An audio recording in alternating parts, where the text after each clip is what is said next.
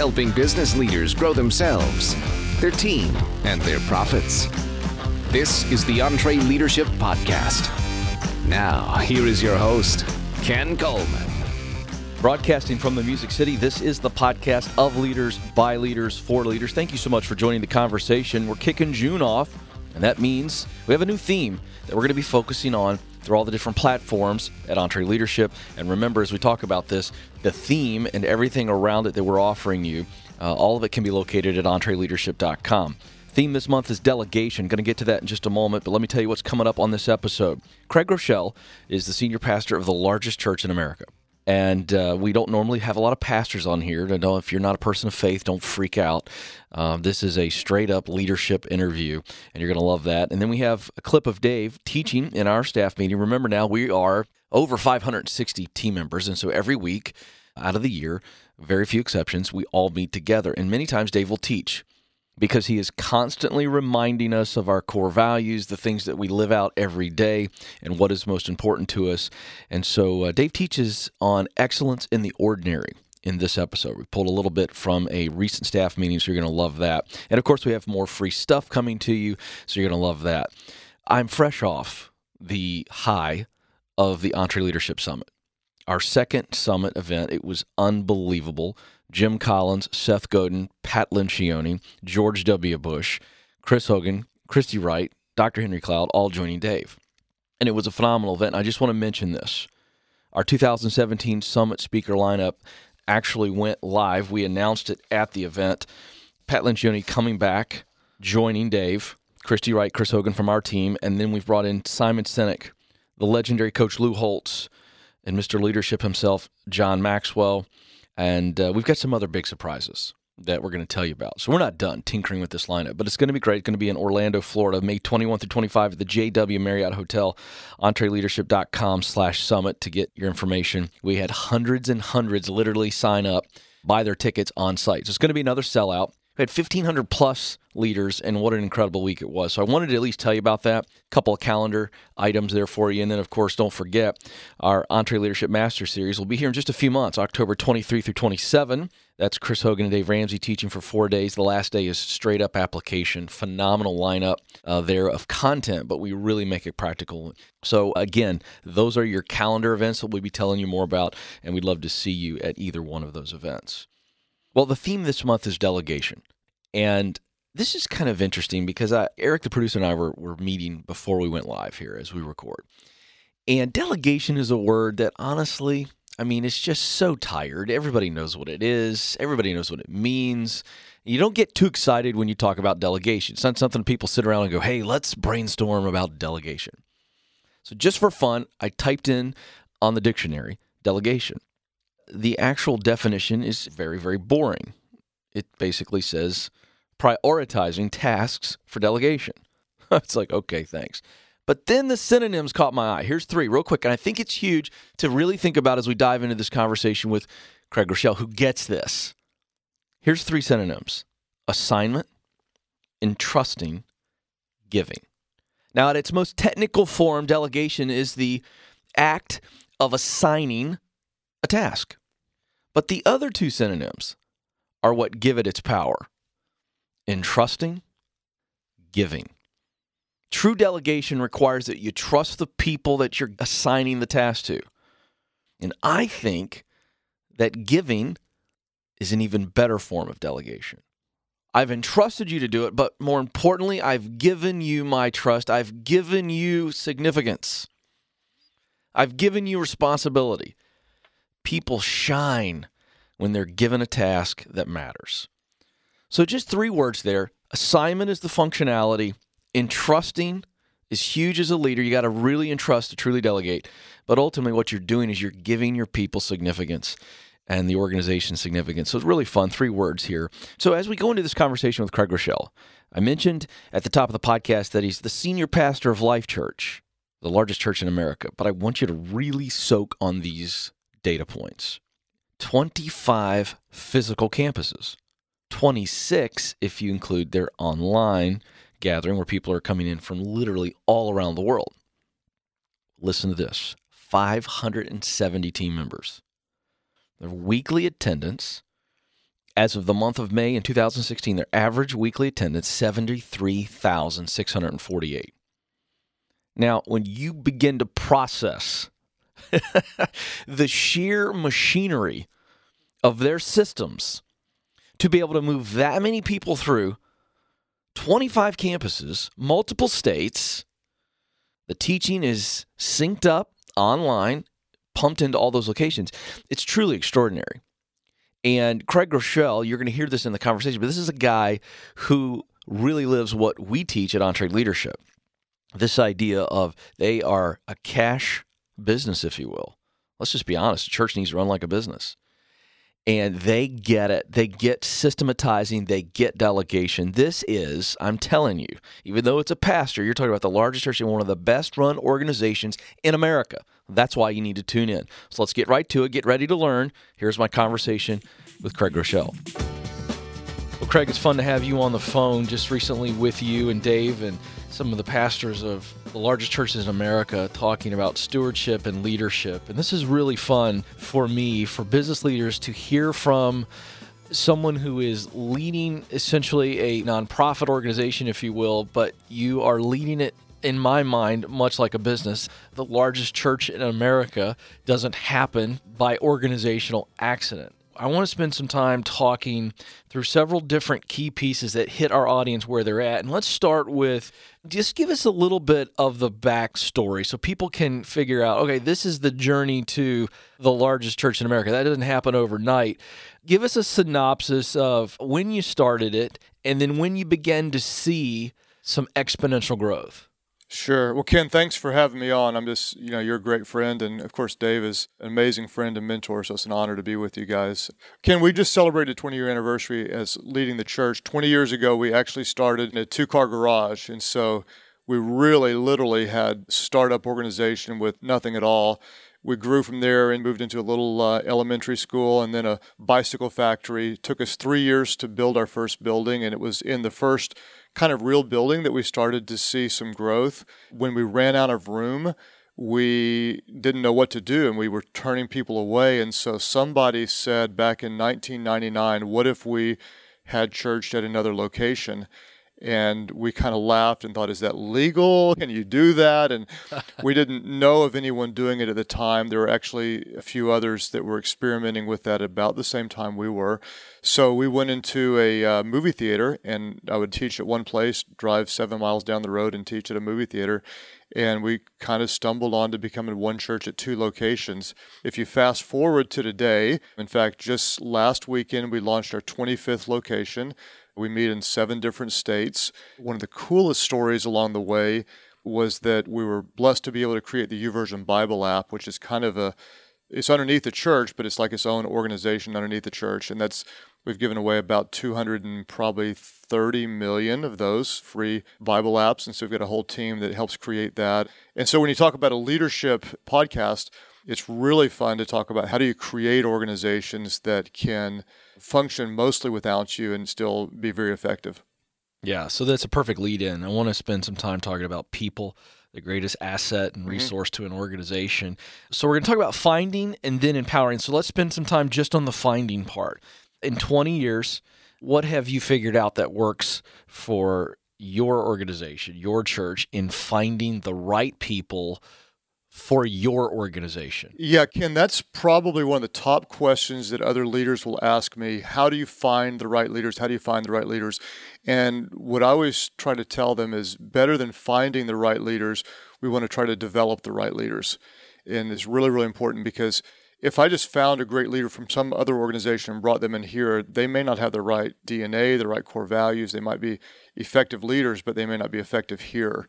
And so, the best case scenario is when we as leaders don't go and try to find someone who's already everything that we want them to be, but instead we find people near our organization, people that we like, people that we care about, and develop them to become great leaders. In fact, it's often surprising to people, but all the top leaders in our church came from within the church. They didn't have church ministry background. This is kind of rare, hard to believe, but my top four leaders, and we've been together as a team for 17 of the 20 years. So we've mm. developing them and had the team assembled by the time the church was three years old, and we've stayed together. One was an architect, builder, and a pilot. One was a district manager for Target. One was business major, just graduated from college. One was a guy that had sold to tech companies that he built, and so they had no pastoral ministry experience. They were great leaders of their own part, but with work, we developed each other to become great ministry leaders. Well, I love that that you're developing leaders from within, but I want to stay here on this finding people because you do have a process. I know that mm-hmm. of finding people as they come in and fill all these different roles. For instance, one of the unique things of what you do is when you launch a new campus, and so you've got the mothership, if you will, the the main location, and then you're in all these different cities and states, and when you're looking to bring someone on, no matter if it is an administrative role or what have you, what is the process by which you are interviewing people and then making the decision, okay, this is the type of person we're looking for? Mm-hmm. Well, the interview process is really, really rigorous. There'll be pre interviews long before someone ever comes on site. What we now do, Ken, is we have total interview rounds. So, like the last round, we had 30 people come in for a day. And so we're not just trying to fill one role, we might be trying to fill four different roles. What's really fun about our organization is we have the same roles at all the different churches. And so mm-hmm. when we start one, we'll start with five or six staff members to launch a, a, location. And every single church will have those five or six. Once they get bigger, they'll have more. And so it's kind of like a, a piece in a chess game you know, a pawn is a pawn and a rook is a rook. So we're looking to fill those certain roles. And once the people really are gifted, they can be transferred to other locations and have room to move up. So the interview process is if we have 30 people come on, we bring all of our team members in. They're trained to interview, so you're not allowed to interview once you've been through a two day training, and then you are mentored as an interviewer. So there's a real skill that goes into it. We test them for a half a day, and so we have lots and lots of data before us. And then they go through multiple rounds of interviews. We also like to interview the spouse because that, that's a big part of what we do. Mm-hmm. You know, I talked to Dave a little bit about this too. I think the organizations that are best at hiring are best at interviewing. And you don't just talk to somebody, you really develop a system and a process. Here's how we do it. Here's what we value. We interview toward values. We have certain questions. We cross interview. We test like crazy. They kind of joke around and say it's almost like hazing, kind of what we put them through. And it really is because we want the best of the best to rise to the top. And it's not something that happens by accident. You have to do it on purpose. Mm. You said something there that I want to spend some time on, and that is the system. But before we get there, because uh, folks that are listening in here, what I love and admire most about what Craig is doing is how he has systematized things. And I think there's great power there. But let's talk about the other part of the people equation, and that is empowering them. You've mm-hmm. already given us a sense of what it's like. You know, each campus has the same staff setup, and, and rooks are rooks, pawns are pawns, bishops are bishops. I love that and then you send them out and you're not there you're mm-hmm. you know and it's you've got this spread out situation i think that makes a lot of leaders uncomfortable uh, but how do you empower these people within a very clear role? Yeah, that's a great question. And so, if we get really basic, it starts with with the power of delegation. And uh, most people think that delegation is me telling someone what to do. Um, if I delegate tasks, what I'm doing is I'm creating a follower. I'm creating someone that does what they're told to do. So what we want to do as leaders is we don't want to delegate tasks. We want to delegate authority, meaning you're not just doing what I ask you to do, but you're creating something. You have the authority to make it better. If we delegate tasks, we're creating followers. If we delegate authority, we're creating leaders. So what I want to do is I want to give away as much of the ministry as I possibly can. In fact, when I teach on leadership, just about empowering, I go through a little exercise and I ask, which of these staff roles do you think that I'm personally involved in on hiring. Would I be involved in hiring my assistant? And everybody says yes. My assistant's assistant, they say probably. The pastors of our 25 churches, and everyone says, of course you would be the worship pastors, maybe, youth pastors, maybe, I'm not sure, kids pastors, maybe, uh, the people who are their bosses, the regional pastors who oversee the campus pastors, of course. And so we go through the whole list. And then at the end of it, I say, well, in the last 10 years, the only interview that I've done was for my assistant, and that's it. And everyone's like, oh my gosh, are, you know, you're kidding? Are you lazy? What's your problem? And then I try to explain that I've empowered the right people to do the hiring process. I've empowered the right people. Next week, I will go and do a vision night at one of our churches that I have not yet seen. I've never seen the building. It is a church that runs over 3,000 people. I've got the right people who built the building, picked the location. I've not yet seen the building, have not yet even been by there yet, and it's been functioning for a year without me because I've got the right people in the right places. So, as a leader, you can have control or you can have growth, but you can't have both. What I want to mm. do is I want to trust people to do what they do. If I want to attract, build, and retain the best leaders, I have to empower them to lead. If I need to know it all, do it all, and control it all, then I'm not giving them the freedom to lead. You can have control or you can have growth, but you can't have both. I need to trust people to do what they're called to do, or I will not keep them, or they will not get better. You know, listening to you talk about this, no question, right people, right place, but the system, the system, the system. Mm-hmm. Our audience, Craig knows this. I'm a big sports fan. There are coaches in Oklahoma who have won for 25, 30 years, and they keep cycling new kids in. They're not recruiting, they're in a public school situation, and they win because of a system.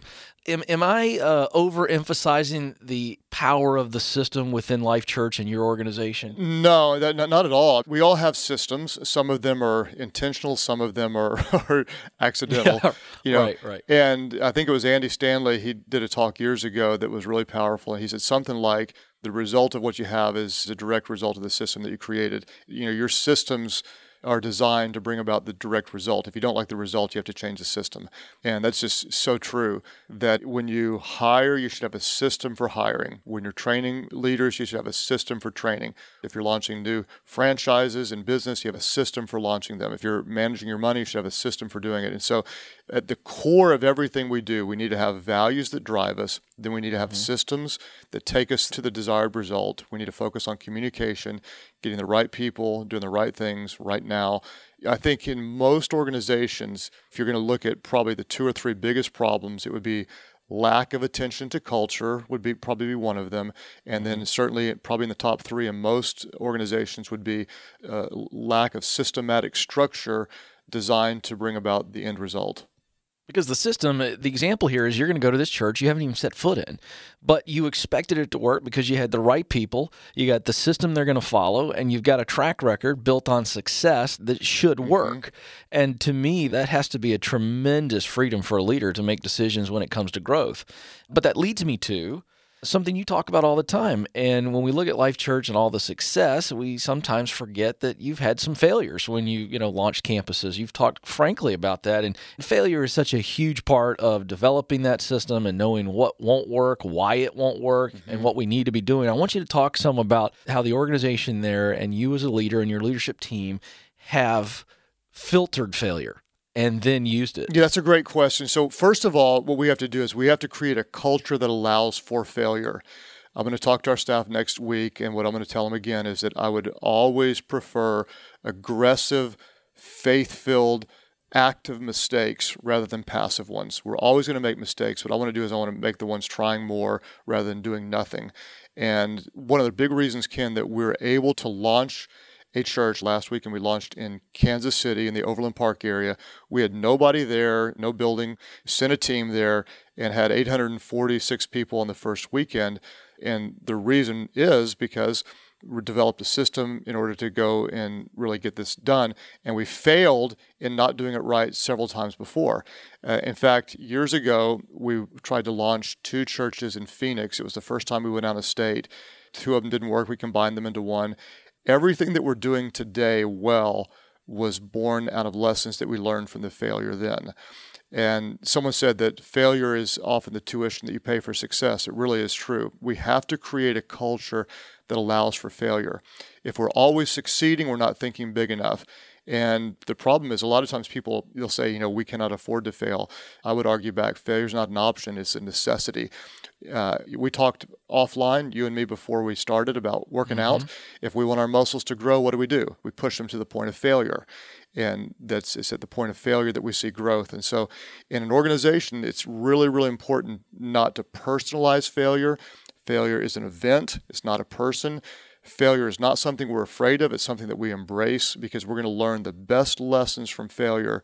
On the other side, in fact, the YouVersion Bible app, which is one of our favorite stories, it was born out of a failure. we, we tried to create a website that was kind of like years ago, it was like a combination between Facebook, YouTube, and the Bible. And we tried to engage people in the Bible in, in an online community, and it simply didn't work. And days before we were going to pull the plug on that, Bobby Gruenewald, who's on my staff, said, Hey, Apple's going to launch some apps. I think if we play it right, we could be the first to market with the Bible app. And so that's what we did. We took um, the platform that didn't work, changed the platform to an app, first to market, had 88,000 downloads on the first weekend. We launched the Bible app, and then the rest is history. Yeah, see, I love that. And I want you to speak to our listeners here, all different positions, uh, all different walks of life. And I love that, again, this YouVersion story is a failure, but you, you had the courage to kind of step into it. It's not fun to dissect failure. And for somebody who hasn't developed that habit, because you clearly have, and it's in the culture now, what would you say to folks about facing that? Because it's a painful process.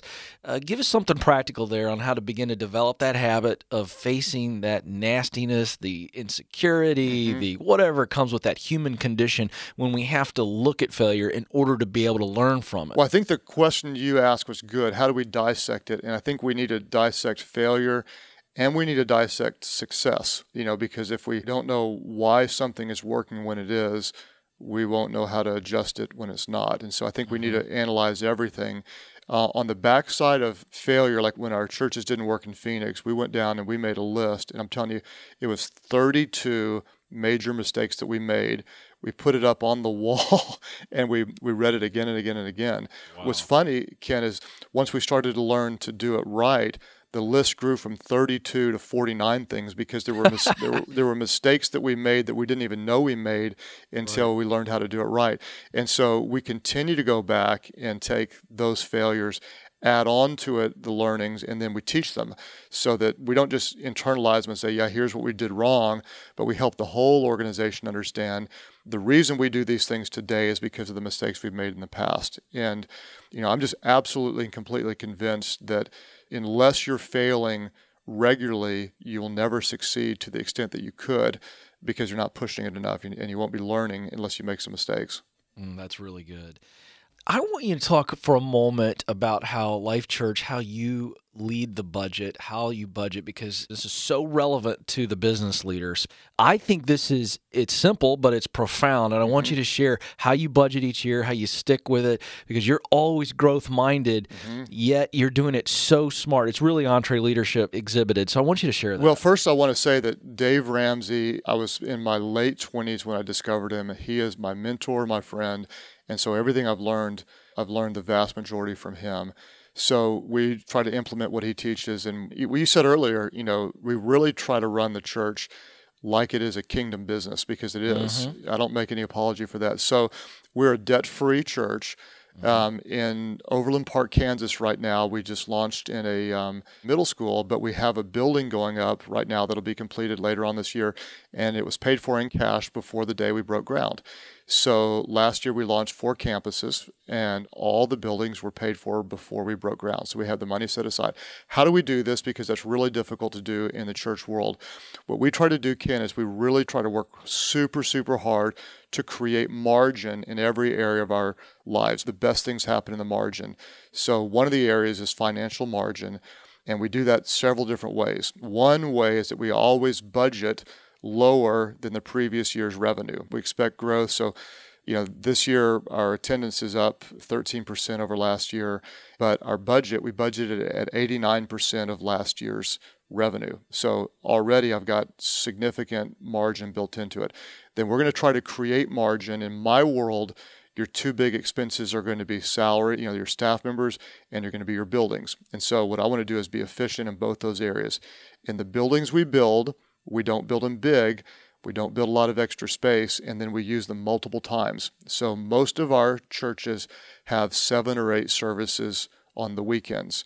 If the normal church has two services and mine has eight, I'm getting four times the return out of the building. So, what have I done? I've created margin financially. The same is true with the staff. We have one of the smallest staffs in numbers for the um, number of people who actually come to our church, probably most any church anywhere, and we do it by efficiency, meaning I've got a central staff and I've got campus staff. Central exists to support the campuses. And so when we create something that's going to be used one time, it's actually used at 25 different locations. So I've got efficiency there. I don't need to have big campus staffs because I've got the central organization carrying so much of the weight. And so when the normal church puts 55 or 60% of their budget towards staff, the last several years we have not been above 28%. So, what I've got is efficiency in my staff, efficiency in my buildings that creates margin that we can use toward growth. And that's the way we were able to fund four brand new buildings last year for cash. We're doing that again this year, and we do it by creating margin. So, we budget lower than revenue, and then we create margin and efficiency.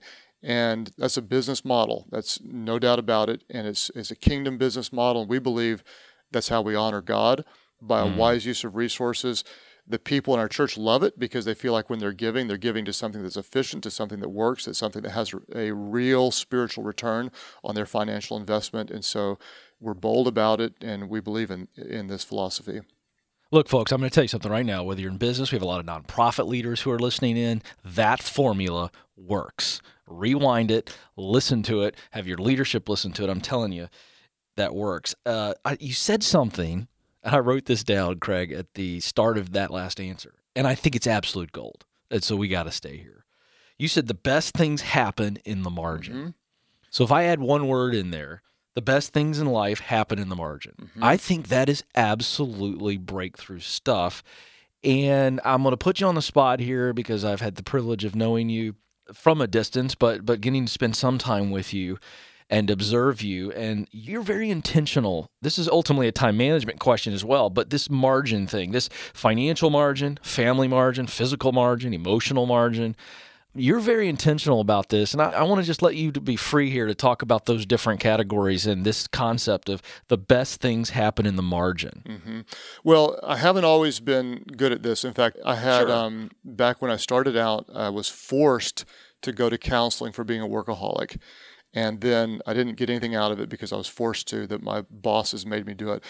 And the second time I was older and wise enough to say, I actually need real help with this. And so I went in and a counselor helped me to realize that what I was trying to prove something to someone. And that the reason I work so much is because two reasons. One is pride. Two is poor leadership, and both those really mm-hmm. ticked me off. You know, like don't tell me right. that. You know, right. you're, you're, you're too proud. You think you need to know it all, do it all, and you're going to be the lid of your organization. And then two is poor leadership, meaning you don't trust mm-hmm. other people, and you're not going to have great people unless you trust them. And so, so much of what I do was born out of that counselor's help and advice. Sure. So now, what I really, really live and believe is that the greatest things we do are born out of opportunities we cannot predict. People say, okay, Craig, what's your five year plan? I used to try to create that. I don't create that at all anymore. What I'm trying to do is create margin that helps me prepare for opportunities I cannot predict. We did mm. not predict the YouVersion Bible app. We didn't predict multi site. We didn't predict church online. We didn't predict all these things. But what we had was we had the time margin, the people margin, the emotional margin, the financial margin to seize these opportunities. Uh, this is so true in marriage. If I get home and I've got nothing left for my wife and for my kids, then I'm not going to see the best things happen in my marriage. I need to guard my day off with a passion so that I'm healthy. I need to put a lid on the end of my day and say, you know, this time I'm going home when I put a hard end to the day like that, it makes me do three things during the day. It makes me delegate things I shouldn't do. It makes me make faster decisions. And number three, it makes me say no to things I shouldn't be doing in the first place. And so I am more efficient with a hard end to my day than if I had an open end and said, I'm just going to stay until I'm done. I'm never going to be done. So we have to create artificial barriers in all areas of our life. I'm not going to spend more than this. I could, but I'm choosing not to. I'm not going to work more than this. I could, but I'm choosing not to. When we create those artificial barriers, then we're creating margin so we can have emotional energy for our kids, emotional energy for our spouse, extra resources to for example, I love what you're doing on the podcast. I started a leadership podcast this year. How did I do that?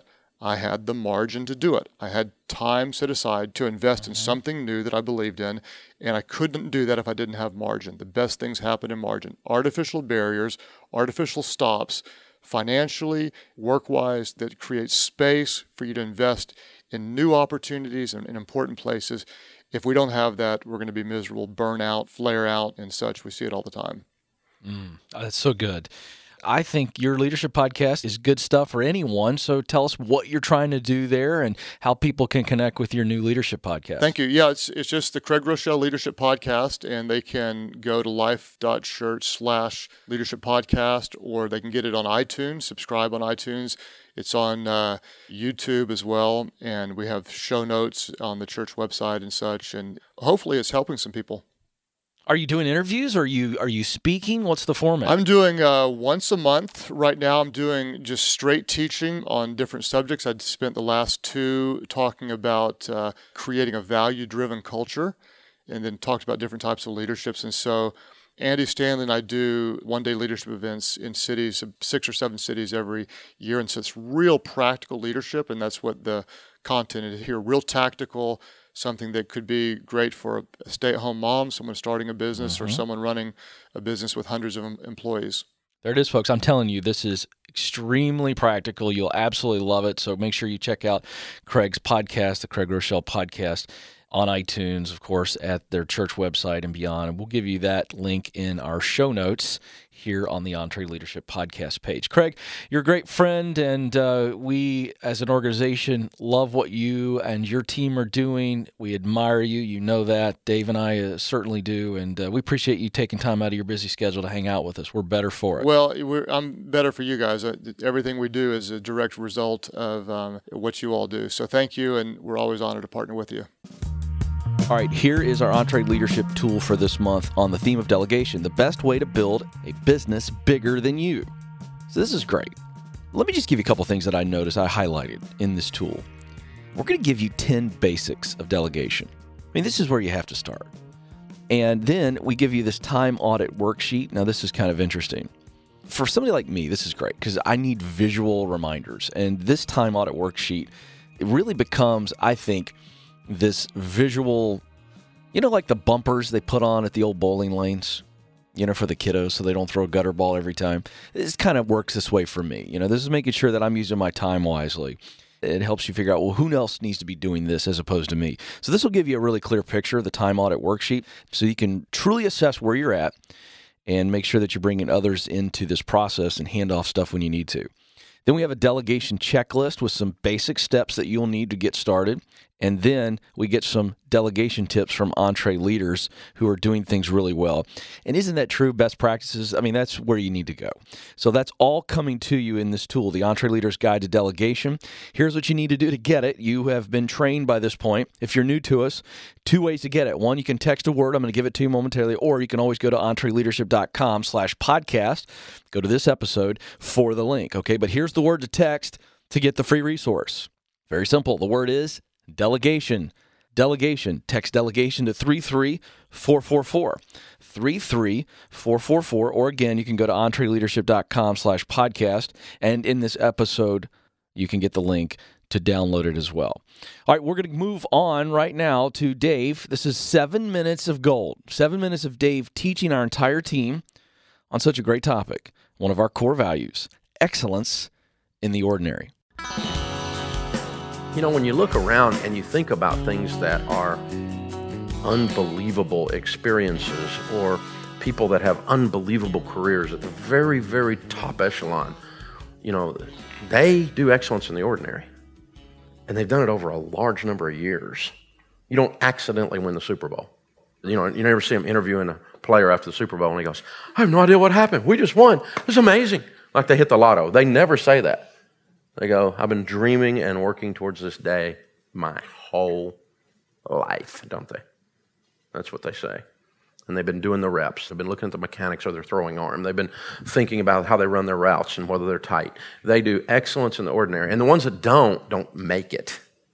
It's a very fine line. Same thing with people that, you know, play a musical instrument at a world class level. 10,000 hours of practice. Same thing when people speak for a living. It's not an accident when people do graphics or video work at a senior level. It's not an accident marketing at a level where you just think differently about the whole email process and social media, and, and you see it differently because you concentrate and care about excellence in the ordinary. So, what I started backing into is I started figuring out that diligence is not excellence. It's more than just excellence. Diligence is excellence over time, over an extended period of time. I'm going to take what I do and I'm going to do every part of it so well that it doesn't become something I take for granted. I'm going to be entrepreneurial. I'm going to be thoughtful. I'm going to see problems coming before they get here. I'm going to start solving stuff. I'm going to take emotional ownership of the space I'm walking in and maybe the two spaces I'm adjacent to. I'm going to move stuff around. And that's not a little one day thing. It's not a little one day, ooh, I'm motivated. Whee. One day. It's not even a one week thing. It's not even a one year thing. The people who you know their names because of their level of excellence in any given space acting, sports, ministry, any space, the best of the best, weren't excellent for a week. And they weren't diligent for a week. They had diligence, which is excellence over an extended period of time. Over an extended period of time. They leaned in and stayed in. They didn't let their foot up off the gas. And they weren't bouncing around. It wasn't just activity for activity's sake. It wasn't just running around, get your head cut off. It's like, what I have in front of me today is what God has given me today, and I'm going to do my work as unto the Lord. Wow. I got to bring it. This is game on, baby. I got to bring it. This is, I'm playing for the Super Bowl every day. If you play for the Super Bowl every day, you know what? You get to play in the Super Bowl. That's how you get there. You, you don't just like, you know, sort of kind of goof off and then a couple of lucky things happen. Luck didn't have crap to do with this. So luck didn't have anything to do with it. It had to do with we have worked our tails off. Unbelievable Herculean effort for 25 freaking years. You're so lucky? No, luck didn't have anything to do with it. We have been planting this corn. We've been planting this crop. We've been tending this crop. We've been weeding this crop. God made it rain beyond our wildest dreams. And we thank Him for that. He has blessed us. But, but you know, there's two parts to this equation there's the diligent prosper. That's where we get that excellence in the ordinary from. So, the thing I want to remember because we're, we're heading into summer, finishing up we've, we've got a couple big events, boom, boom, pop, pop. And um, fall events are up for sale just about. A lot of them are. You know, book plans. Rachel's got a book coming out in the fall. We got a lot of stuff going on. We got a lot of websites going nuts. We got apps and things we're building like crazy. There's stuff happening around here left and right. And do not let Memorial Day be the sign that you turn things off. You're not in elementary school when you're an adult. Summertime is not summer vacation. Isn't it funny how our minds still work on elementary school calendar? It's like summertime, let down. And lots of businesses do horribly in the summer. And I'm not saying don't recreate, don't recreate. Believe me, I'll be at the lake house this summer. You can just just mark that on your dadgum calendar. I'll be down, I'll be down there riding the boat behind the boat with excellence. And so um,